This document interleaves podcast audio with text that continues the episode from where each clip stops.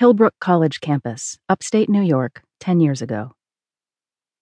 It sounds awesome, Marnie, but Carter and Missy shouldn't get overwhelmed by all the glamour of their wedding and forget the important part that they love each other.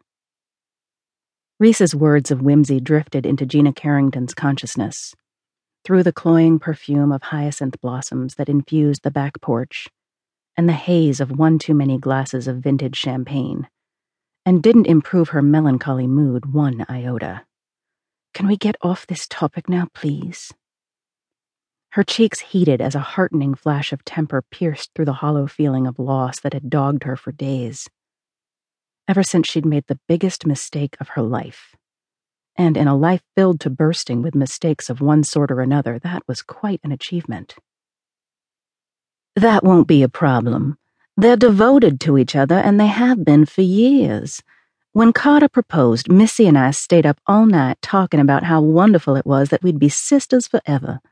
Marnie laughed at her own observation the high musical lilt clearing the fog from Gina's head like a knife slicing through flesh. Funny to think she'd once enjoyed the sound of Marnie's laugh.